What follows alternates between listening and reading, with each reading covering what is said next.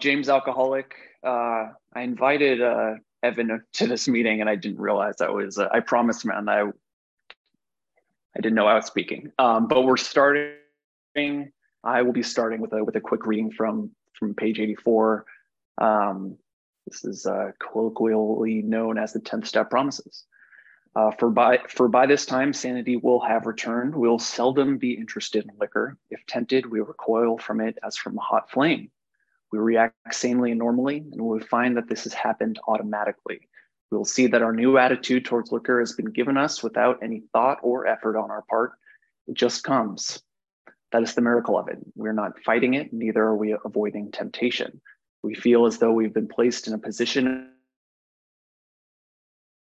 of neutrality, safe and protected. We have not even sworn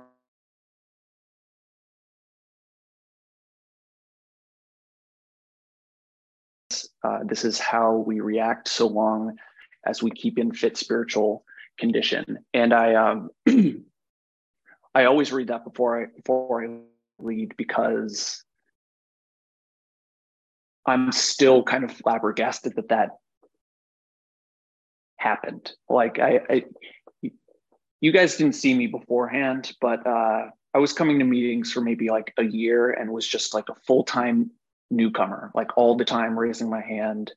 And the idea that I wouldn't always be plagued by just like obsessive thoughts and trying to hide things um, and dishonesty and just that became my default setting. The fact that that was not always going to be the case. I'm still, I'm about two and a half years sober. I'm still every day, Lord, that that happened. Um, and that happened because I I worked the steps um, through a sponsor, uh, the book, um, and it it truly saved my life. So, Evan, Lisa, welcome, guys. Um, I'll skip the the dirty stuff, but I I went from I, I like that we went we had fun then we went from fun to, to fun with consequences, you know, fun, fun with consequences, and then just consequences. But I think I, um, I just went from fun to consequences, like pretty, pretty instantaneously. Um, from like kind of a heavy but manageable social drinker to like a hope to die, like gutter drunk. Um, you know, I think in October, in August, my partner was saying, "Hey, maybe you should cut back," and then um, by November, I was, you know, winding up in the hospital and being kicked out of rehab and uh, living in my car, like just in that amount of time. And I think, I think that is a result of a lifetime of just avoiding and pushing down emotions, just like not dealing with things in a at all, not even in an unhealthy manner, just like not doing any of the work um, alcohol was always the trusty the trusty coping mechanism even when it wasn't a problem. And of course was leaned on more and more. And so the pandemic comes along and uh you know we know what that was like. Hey remember that time? Yeah. So uh i start a new job. There's some trouble at the new job. Um i get mugged and that like really throws me through a uh, through a loop. I, I've been I've lived in Oakland my whole life, and uh, and you know understand that that is a part of things that happen sometimes. But because I just had no emotional maturity or any ways in which to kind of deal with that, all these things kind of just sent me over the tipping point. I, I, I think of it kind of like as a rubber band, and like my whole life, it's just been pulling back and back, and and it finally it finally snapped. Um, and it got worse and it got worse. And and as they say you know every relapse was worse and was getting longer and darker. Um, and by the time I, I probably spent the first six months coming because i didn't want to get in trouble anymore from family and and friends and and girlfriend and all that stuff. But by the time i actually wanted to stop, it was it was too late, and I like truly couldn't. Um, so that uh, the the relapse rawness, you know, like that like fear feeling would keep me sober for like 25, 30 days. Um, and then I'd forget, you know, it's that short window where we are willing and ready to do something about it. Um, and to be honest, I what you know, I was working with a sponsor. I was doing the steps slowly, um, but I was doing it all in the sense of, you know, I wanted to get an A in AA. I, I really wanted to like if I call my three people, check off all the things, then I'll be cured. And it, like it was all in my head, and it wasn't until it fell into my heart that anything changed. So I it wasn't as if anything, you know, what my what happened, quote unquote, is that, you know, I'm sitting there after a last relapse and I kind of just you know gave in. You know it was it was it was almost like a moment of clarity. It was a moment of clarity um, that allowed that that transition to go from working the steps in my head and like being totally mental about everything to actually being able to believe it and embody it um, which allowed me to finish the steps without relapsing at which i had the spiritual experience that you guys told me would happen. Um, it's it's very annoying that that happens too. Like i really didn't want it to work it's it's like such a simple thing and it works for everyone. And they're like come on that's that's not real right? And uh, my life is not just is not just good within my wildest dreams. It is beyond my wildest dreams right now. Um, it's uh,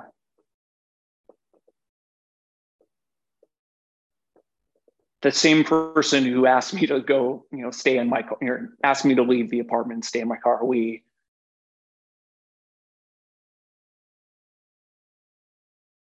we've been married. We moved into this house that we're renting now. Like all these things have started to happen, um, and it's amazing. But I, you know, I got my life back, or or you know, it's actually life better than than I dreamed of because I don't think I could have even conceptualized this. And it's not necessarily those things that I just mentioned. Those things are great, um, but it's the capacity to be able to process life as it comes. And there's uh, dealing with feelings and relationships and work and people and anything um, without being ruled by just like fear, anxiety, and depression is, is um, I could lose. I don't want to. I could lose all those things I just listed, but um, I'd be okay. And I think that is the thing that I hold on to.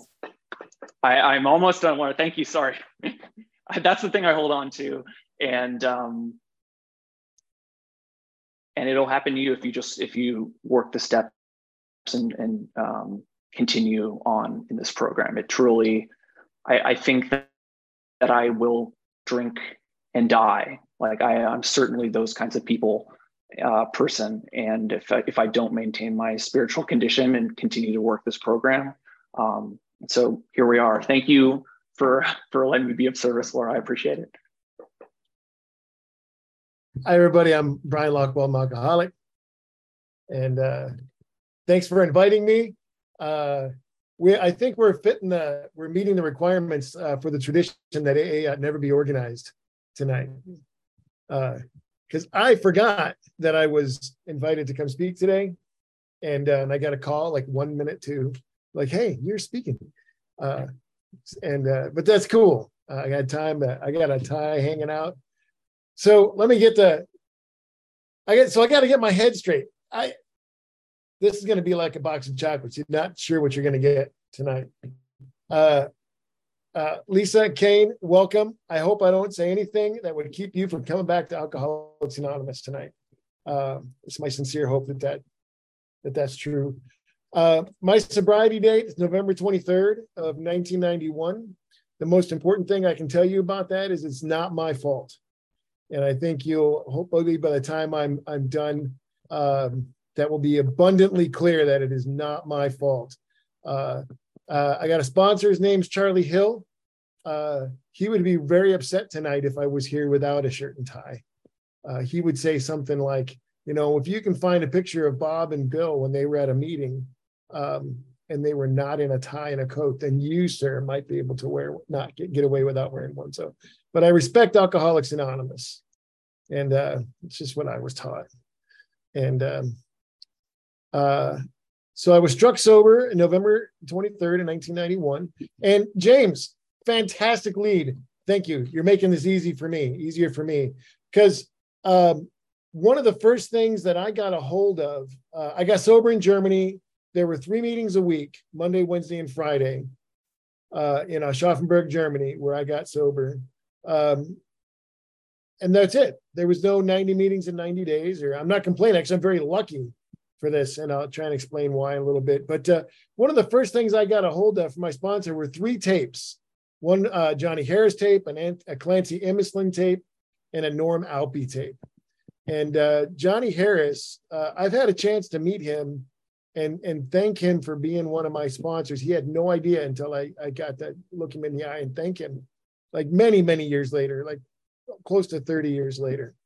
Um, but he said a lot of stuff in that recording that I took note of, like become a student of the book of Alcoholics Anonymous, and um, um, which which I, I I've done. And but he said that he believed two things. And this is pertinent, James, to what you opened the meeting with. Honest. I mean, it's a it's crazy that you would bring it up the way you did. The first thing.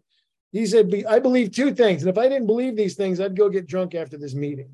So I was like, I got my notebook out. I'm ready to take notes. And uh, and he said, I believe that everything uh, that I need for my life to be fulfilled will be given to me provided to me. What I have to do is fulfill the conditions of this program and recover provided to me with no thought or effort on my part.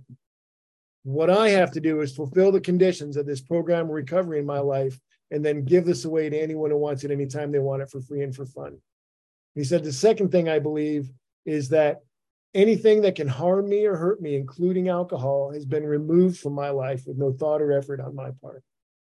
What I have to do is fulfill the conditions of this program of recovery in my life and then give it away to anyone who wants it anytime they want it for free and for fun.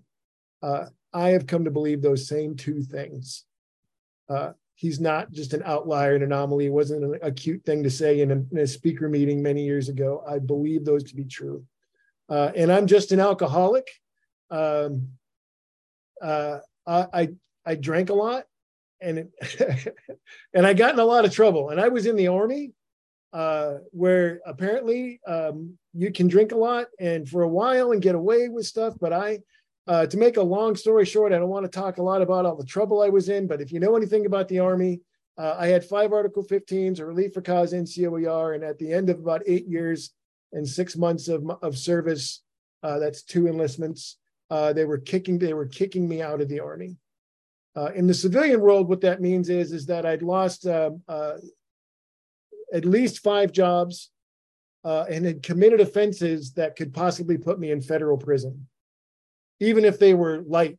That in the army, anything that you can be, um, they give you they give you a choice of going to trial by court martial, or we'll give you this Article 15 where you just take the punishment and go on with your life. And I was like, I'll take the punishment and go on with my life. Thank you very much. And um, that's just how I lived. And uh, but even more importantly, how I lived was um,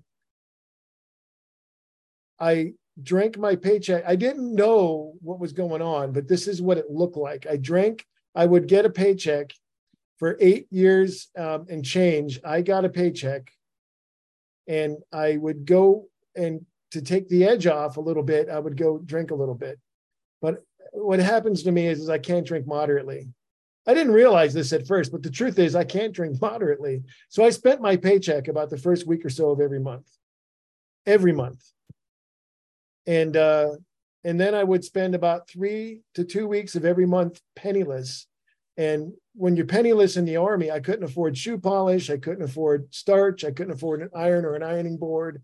I was bumming cig. I had a reputation for bumming cigarettes and loose change in the hallway. Uh, and on field training exercises, I never had cigarettes. So, because uh, I can't afford them, because I drank my paycheck away, and that's just how I lived. And it's a it's a tough life. Um, I don't. I look back sometimes. I wonder how I just made it the eight years living like because that's how I. That's just how I lived. Uh, and I got in a lot of trouble. Repeat like five five times over that eight year period. Um, I stood behind in front of my commander with him looking at me, uh, saying, "What the hell's wrong with you?" Um, and he put me on 45 days extra duty, 45 days restriction, take half my pay for two months, and sometimes reduce me in grade. Um, and uh, I got back from Desert Storm in 1991, uh, in the spring of 1991, and my life took off after that deployment uh, in exactly the same fashion. And and and I knew that I had to do something. So uh, I, I I went to see an army psychiatrist, and um, uh, they, they they started the the proceedings to kick me out of the army uh, towards the end of this summer, but. Um, in that spring, I went to see an army psychiatrist and I told him, uh, he said, How can I help you? And I said, I, I want to quit drinking more than I want to get out of being in trouble. And I'm in a lot of trouble. Um, and he said, Okay. And he had me write down something about, I would have taken better notes had I known I've been talking about this later in my life, but he handed me a legal pad and he said, Write down something about your life on this legal pad, one page. Uh, and I wrote something. I couldn't tell you to this day what I wrote. I handed it back to him. He read it and did what I imagine most psychiatrists do. Said, said, mm-hmm, mm-hmm, yes, I see the problem. Bryan, you have a chronic alcoholism, and I'm sorry, I can't help you. And he reached inside his desk, just like this, and he pulled out a copy of As Bill Sees It, and he handed it. To, I never saw this guy again.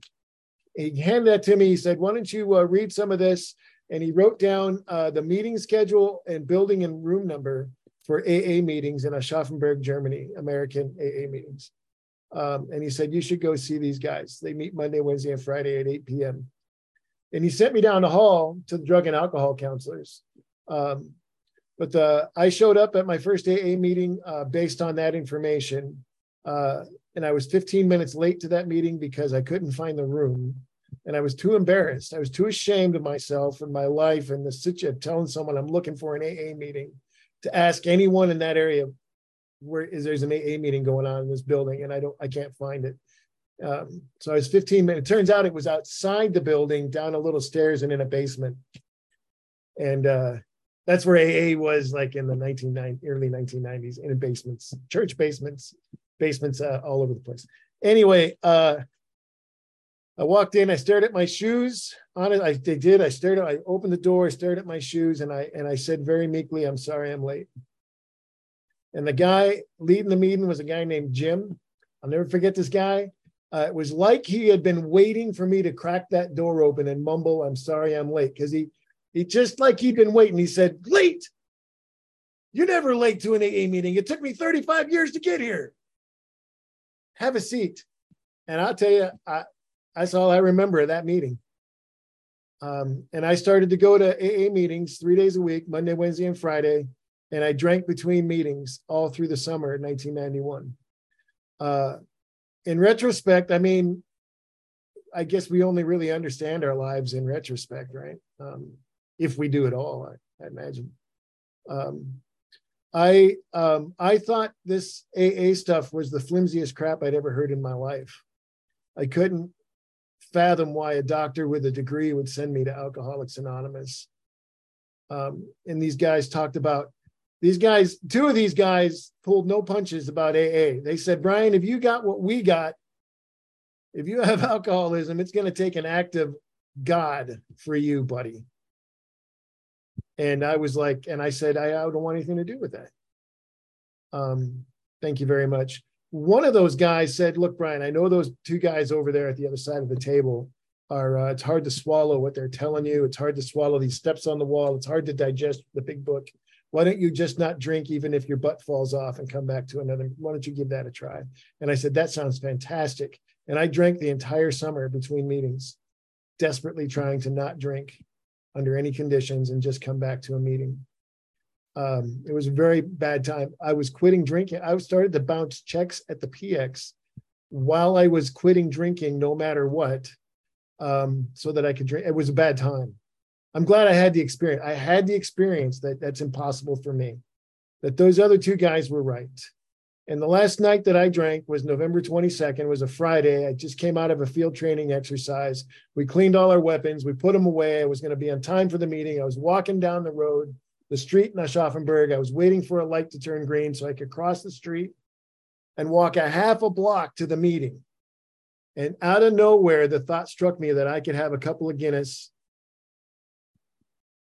And I didn't make it to that meeting because I had no defense. I had absolutely no defense when that thought hit me, and uh, and I drank. And the last thing I recall is making a bet with a guy I could drink the house out of Guinness, right? And uh, and a sizable chunk of my paycheck disappeared once again. And I came to that Saturday, uh, sometime uh, late after late morning, early afternoon, and I knew I had the mind. Some stuff had started to sink in. I knew I had the mind of a chronic alcoholic. I would always drink again, and I was I was pretty screwed. And when I drank, I would not be able to control. I knew all that to be true. And I said, I'll do anything AA asked me to do. I'll do, I'll, uh, if they want me to, to pray, I'll pray. If they want me to do it, and I'll do it. And if they want me, I didn't know exactly how I would. And I began to chew on the gymnastic, the mental gymnastics of step two on, between November and December and January of the year. And um, and these guys, every time I saw these guys, they were like, okay, Bryan, you ready to make a decision and do an inventory? Every time. they, they were in a hurry. Uh, and I was like, I don't know. I think that's a little fast. I'm not even sure if God exists. They were like, well, why don't you just do an inventory? You might find out. And, you know, I was stuck in this limbo that a lot of us get stuck in between steps two and three. I didn't have any experience. I'm not the guy that prayed for anything before I came. I didn't pray for, I didn't say, God, get me out of this and I won't do it again. I just took what I had coming. I took the extra duty. I lost the pay. I took the hit to my reputation, whatever. Um, I didn't pray for anything. And uh, I I had started to, to pray because they told me to stuff my boots under my bed. And when I got on my knees in the morning, because they said for you, Bryan, to bend your knees to bend your ego. And that's probably a pretty important deal. Why don't you get on your knees and scoop them out? And while you're there, ask God to keep you sober a day. And I started to do that with no no belief or experience whatsoever. And I started to have these strange experiences actually. And I'd go run into my sponsor, be like, I'm having this weird experience. And he'd say, just keep doing what you're doing. That's fantastic. And the Army sent me to a treatment facility in like, I think about February of 1992. Um, uh, in, inpatient treatment at Frankfurt Army Hospital. And I went in the middle of my quandary of being somewhere uh, between step two, unable to sincerely take the third step. And I wanted to, and they sent they they, they would take us to meetings during this inpatient treatment. And this uh, Native American guy who lived in Frankfurt, Germany at the time, told my story about this. He said, I wanted to do the, I just had problems being sincere because I had no experience with God. How do you go from this no experience to an experience, this strange middle ground where I want to do it and I want and he told he told my story about that and he said he walked outside one day and he said god i'm stuck and i want to do this and i want to be sincere and wholehearted can you please give me something to, to go on and he looked down and there was a four leaf clover between his feet and uh and i thought man it's freaking amazing uh and i walked out to pt the next morning uh, and I said, God, you did something for that guy. Maybe you could do something for me. And I looked down and there were two four leaf clovers between my feet. Um, it roasts my noodle to this day that something like that should happen to a guy like me. And I, I didn't want to leave him, so I picked him and I put him on the windowsill because I wanted to keep him. And uh, and I did the PT run around the Frankfurt Army Hospital, um, like a mile and a half or something like that. And I came back and they were gone. But the the impact on me uh, was I I I was fine. I didn't have to like keep him inside pressed in my big book like I wanted, but um, I started my four step almost immediately because another thing that those guys did is something a little different than uh, the way most a lot of people sponsor today. They they they gave me a big book, made me pay for it, and they said, read this, do everything it says, come ask questions.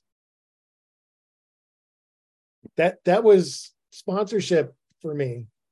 Not and they were examples though. They talked about this stuff at meetings. They talked about how it how they practice what they did to practice, how they got up in the morning, asked God to direct their. Th- That's all they talked about. And I met with my sponsor often, and I did. I thought he was a spiritual genius. And after I read the book uh, alone in my barracks room a couple, three times, it began to dawn on me that he just peppered everything he said with big book stuff. That's all he, that's all he taught. It's just all worked in there. I was like, he's not making any of this up. It's all, um, and that's, so I just read the directions. And, and, and when I said, okay, I'm willing, I, I, you're the direct, I can make that decision. I had some experience crazy as it might sound, and I launched into four step and I I sat down to do my four step inventory while I was in treatment. They were fan- they were ecstatic about that in treatment, um, and uh, and I I wrote down like three names, and uh, I don't know if you can tell, but I'm such I'm really nice guy. I'm never angry about anything um, to this day, and uh, I uh, wrote down those like my stepmom abused me from the age of four to 17. That was easy. My dad let it happen. My platoon sergeant's kicked me out of the army. And I don't know, I can't think of anyone else. And for the, about the first time in my life, um, I I asked for something other than to keep me sober. And I said, I put my pencil down and I said, God, can you help me do this four step? And uh, almost instantly, the thought struck me um, that if I could give a piece of my mind to someone without consequence, who would that be? And I wrote down 69 entries in like five minutes or less. Uh, weird, crazy stuff came out of that.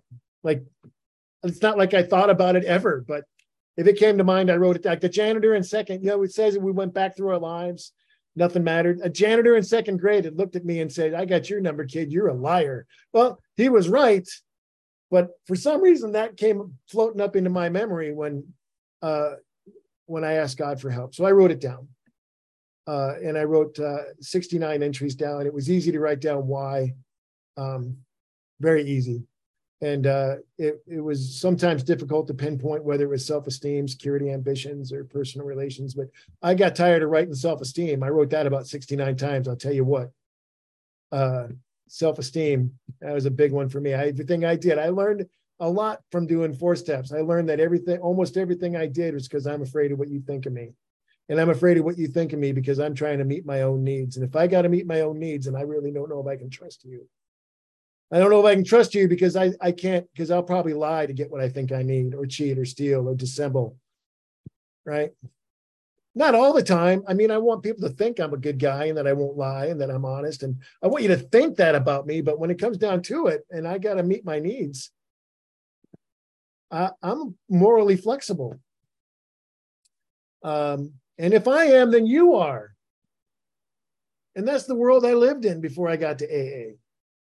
Um, but you know, I just I learned that from doing the four step but um, and I uh, because I didn't have a lot of direction and I took it exactly at face value, I began to apply the prayer life of the four step immediately. For the worst of the worst of my, you know, that woman I told you about, my stepmom, I literally abused me from the age of four to 17. Uh, the last time, and I was angry. The last time she swung something, it was a baseball bat. I caught it mid swing, ripped it out of her hands, and I, I don't know why I didn't beat her to death. I'm glad I didn't to this day uh, I would have started an early prison career, most likely. Um, but uh, I began to, to ask God for patience, tolerance, pity, understanding, kindness, and love for a clearly sick person. And not sick because I'm better than you, sick, but sick just like me, driven by self, driven by fear, driven by delusion, right? The delusion that I can wrest satisfaction and happiness out of this world if I just manage well. Uh, and gosh darn it, when I'm managing the world, I know what all you need to do. If you would just do that, we'd all be good. So, and she had the same, same, I probably got it from her, maybe a little bit of just taking control of my life and the world around me, being angry about it. Uh, but I applied that almost immediately. And it took me probably several years with that one, but most of my resentment, see that list of 69? I would say a good 70% of that disappeared like a wisp of smoke because I started to ask for kindness, love, tolerance, helpfulness. I that I don't like your symptoms and the way they affect me, but those are symptoms of your. You don't like my symptoms either. I trust me, right? And that's a view that I've kept with me my whole sober life. Uh, and I made a list of my fears, and I began to ask God to remove my fear and direct my attention as a part of my daily life. And I, I didn't, I didn't have a huge uh, sex inventory, relationship inventory, but uh, I will tell you that I, I asked God to mold my ideals, and almost immediately a picture of Cary Grant in black and white movies popped into my mind.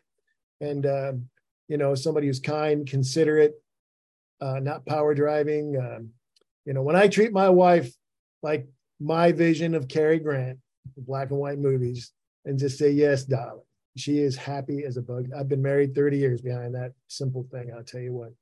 Um, and uh, subsequently, I've done more inventories than that. And uh, the last time I did a, a, sex inventory, the thought struck me when I said, please mold my ideals and help me live up to them, that uh, God didn't give me my wife to meet my needs. He gave me my wife to for me to help contribute to meeting hers.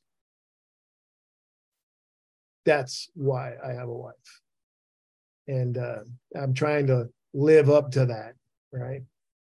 Um, and I took that inventory when I finished it in treatment. And uh, unbeknownst to me, the the AA Mafia in Frankfurt, Germany in 1992 was uh, was strong. Some guy showed up to sign for me at 6 p.m. That I didn't know he was coming. They came and knocked on my my room and they said, Someone's here to sign for you. And I was like, What do you mean someone's here to sign? They said, Someone, I went down. He's like, I'm going to take you out of here and we're going to go do your fifth step. And I was like, What? He said, Yep, I heard you finished your four step. And uh, he signed for me. And I went. Um, now, the day that I was struck sober was a Saturday, November 23rd. There was no AA meetings that day. So I went the only place that I knew of uh, from my youth that had any inkling of spirituality uh, and God, uh, of, of my misunderstanding. And I went to the Catholic Church to a late night mass and I went to confession, and that priest helped save my life because he said, I'm not going to make you do penance for something you have no power or control over. And why don't we talk after the Mass? And I said, okay. And I went back to the rectory where he lived, and, and I sat on his couch at about two in the morning. He said, Do you really want to get over this? This alcoholism thing? And I said, Oh God, more than anything. And he said, What's the worst things you ever did in your life? And the three things bubbled into my consciousness. And he let me sit in silence until after sunrise because I couldn't tell him. I couldn't bring myself to speak those things out loud at that time. Um, and when that guy signed me out that that day from treatment, uh, I told him everything on my fist, step, my four step, except for those three things. And I went back, and I had a really bad week. And it was the last week of treatment, and they still took us to meetings. And every meeting they took me to uh, off campus, uh, the topic was step five and how uh, invariably uh, we got drunk when we left out certain facts about our lives that we had only thought we were uh, had learned humility. We only right uh, and we graduated from that place, and they they bust us to free of charge. I didn't pay for anything. They bust us to the largest English speaking AA convention in Germany, maybe Europe at the time, uh, in in in Stuttgart, Germany, and put us up in a hotel uh, to go to this AA conference.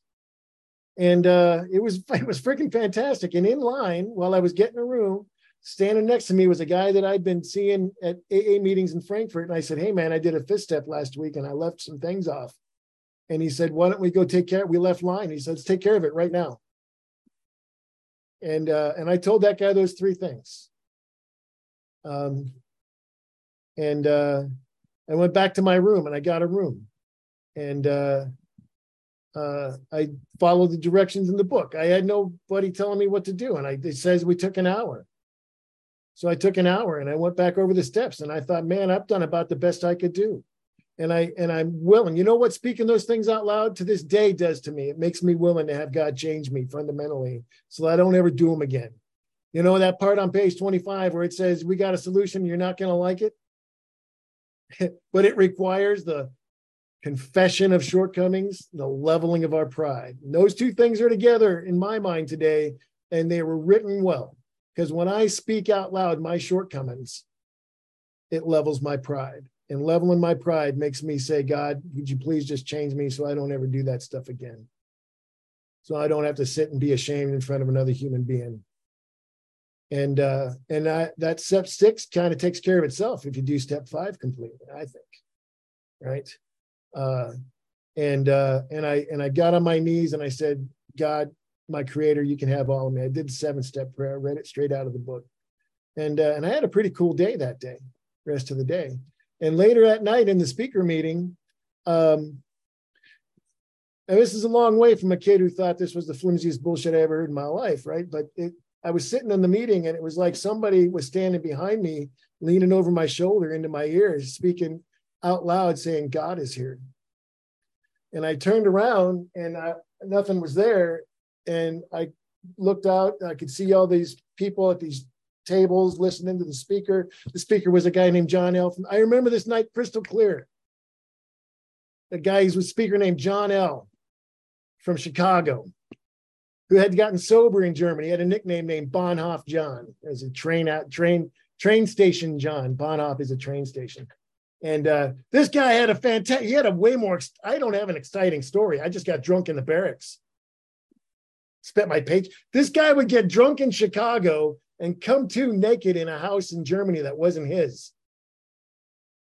Like, yeah, like crazy story. Like, that's exciting. I kind of wish I could have a story like, but my story's my own and it's okay for me. And but I remember this guy's story and it, this thing standing, whatever was standing behind me, and it was audible at least to me, not anybody else apparently, but kept telling me God is here, and it just wouldn't shut up. And then uh, the meeting ended, and I went back to my room and I fell asleep. And the next morning at the Sunday morning spiritual breakfast meeting, which every AA conference has, and if you haven't been to one, you get your butt to a conference. They're great.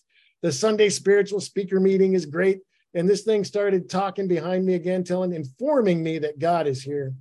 And um, about halfway through that speaker meeting, like the universe vibrated. I couldn't really tell you what happened, except that I uh, became aware that I was standing in the presence of God. And I can't speak about it almost uh, normally to this day. Like you can hear, I get a little weepy because uh, it, it changed my life from that day to this.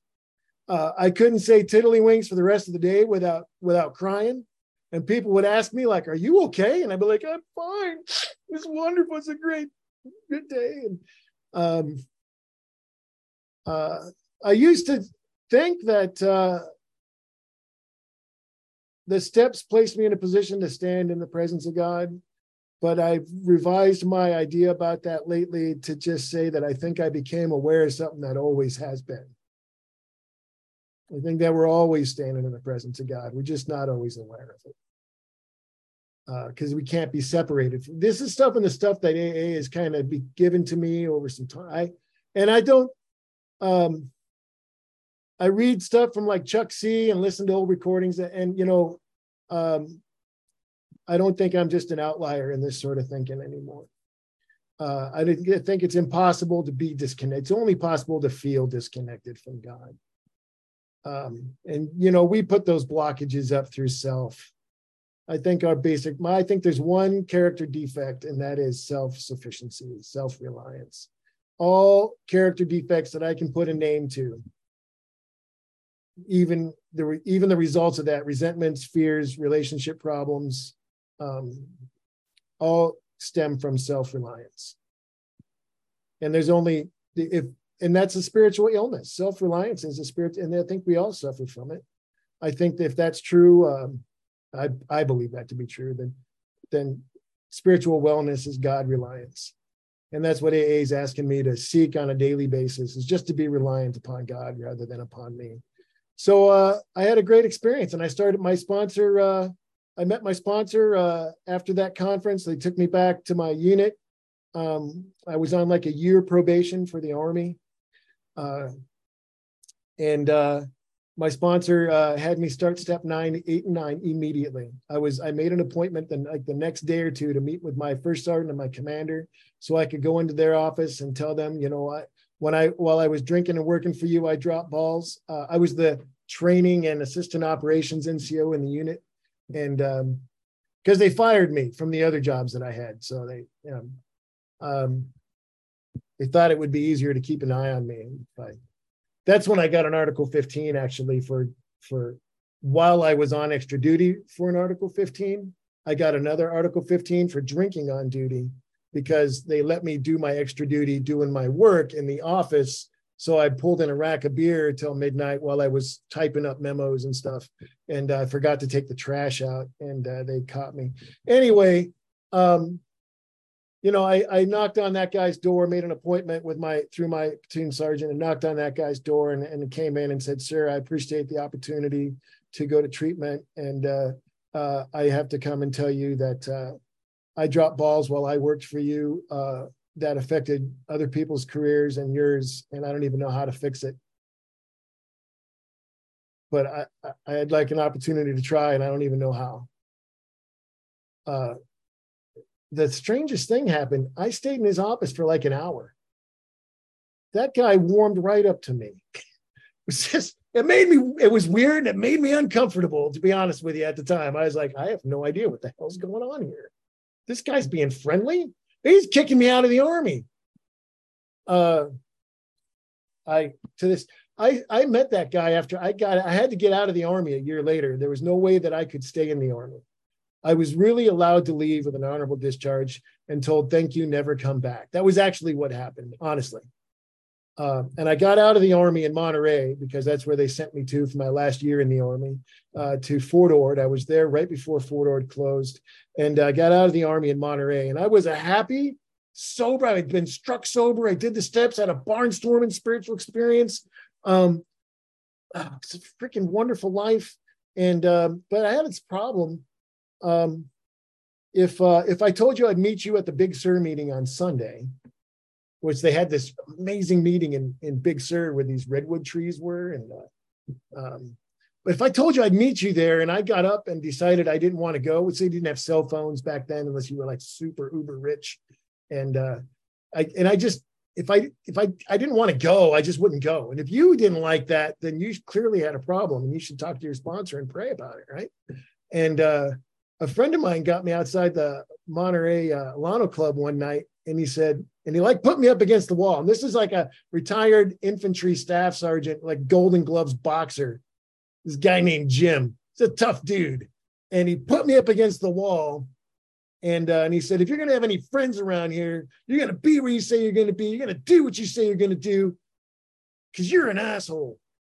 And I went home and I got on my knees where I'd been taught I should ask God for something I, I probably, I'm, and I said with some earnestness, Dear God, help me be responsible. And um, I met my wife that night. We were married a month later. I had a stepson. I had to start paying insurance on my car. I had to get a real job. And I think God has been working on that prayer from that day to this. Uh, uh, I'm not a guy that'll tell you, be careful, which I go ahead, ask for it. Just be prepared to do some work afterwards. I got to say. Uh, oh wait, um, am I at my five minute marker? Have you been trying? If you've been trying to tell me and I haven't been paying attention, I apologize. But look, I got too long a story to tell between that and now. I've been, I, I got back in the army. Amazing. I should never have been allowed back in. Honestly, I tried to get back in, and some master sergeant at military processing said, Look, never come back here and waste my recruiter's time or my time ever again don't do, I got more important things to do than trying to put some guy who's never going to be back in the army back in the army. Go away. And I, I was like, I wrote my congressman. And you know, you know anything about the military, you can do something like that, which I did. But then not only do you piss off that one master sergeant at that one, you piss off everyone like between the Pentagon and that guy. And you're not going to get what you want. Um, miraculously, PERSCOM called me at my house one day and said, We have a waiver that we don't know existed. Like they made up for just for you. And would you like to join the army today? I, I still have I have an I Love Me book now full of army stuff. And uh uh, that's in the back of that that waiver that you can't get that put me back in the army and uh, I got back in the army in August of '99, and I'd been married. Uh, I got my married my wife. We've been married. I uh, I lived in sub poverty for a year, working at two factories, a trailer with holes in the floor in Minnesota. Uh, and I got back in the army, and uh, uh, I had a, a really good. It was a different life than the first stint I had. I had two careers. I had a career where I was a drunk, and I had a career where I was sober. And I retired in 2015 as a master, as one of those master sergeants. Um, I went to jump school when I was 38. I worked in special operations in the redheaded stepkids of civil affairs. And, You know, we're not door kickers. We hang out and drink tea and smoke cigarettes with the locals. Uh, was a cool job uh, if you can get it. And it's miraculous. I shot on the Army rifle, and, and I'm still married to the same woman. I got two boys, and uh, we're as happy today as the day we met. And that has everything to do with AA because AA tells me things like avoid retaliation and argument like the plague, right? That I have, I should demonstrate that I can be sober, considerate, and hopeful regardless of what anyone says or does. And I have to demonstrate that. And if I make an effort to demonstrate those things, my my home life is pretty good. My work life is pretty good.